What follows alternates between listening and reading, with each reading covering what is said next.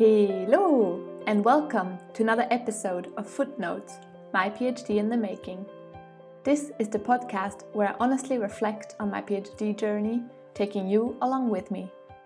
I'm Carlotta, nice that you're here. Now let's get started.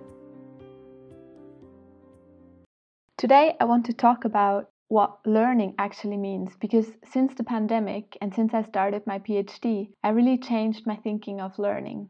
A few weeks ago, I wrote a blog post for my university. You can find it in the links below. And my point was that we have to redefine the term learning spaces. Learning has now become independent of time and space. We can learn anywhere at any time. And I think also through the digitalization, we have learning at our fingertips through smartphones, through the use of our computer, and all of that. Since I started university, I've been using the Pomodoro technique to study and I'm counting this manually in my bullet journal. However, now that I'm doing my PhD, I'm really questioning what does learning actually mean. I'm realizing that during this pandemic, even if I watch TED Talks and I'm meal prepping, it's learning. Adapting to new online platforms is learning.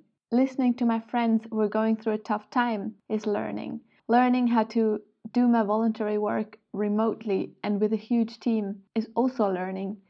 And now, starting this podcast, for me, that's a huge learning curve. I want to experience a different way of knowledge making.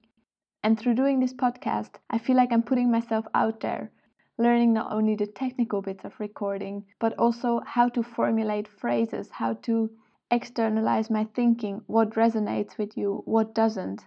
I'm curious to hear what do you consider as learning and has your perception of learning changed throughout the pandemic? Thank you so much for listening to this episode of Footnotes, my PhD in the making. I'm Carlotta, take care and stay tuned for more raw reflections in next week's episode.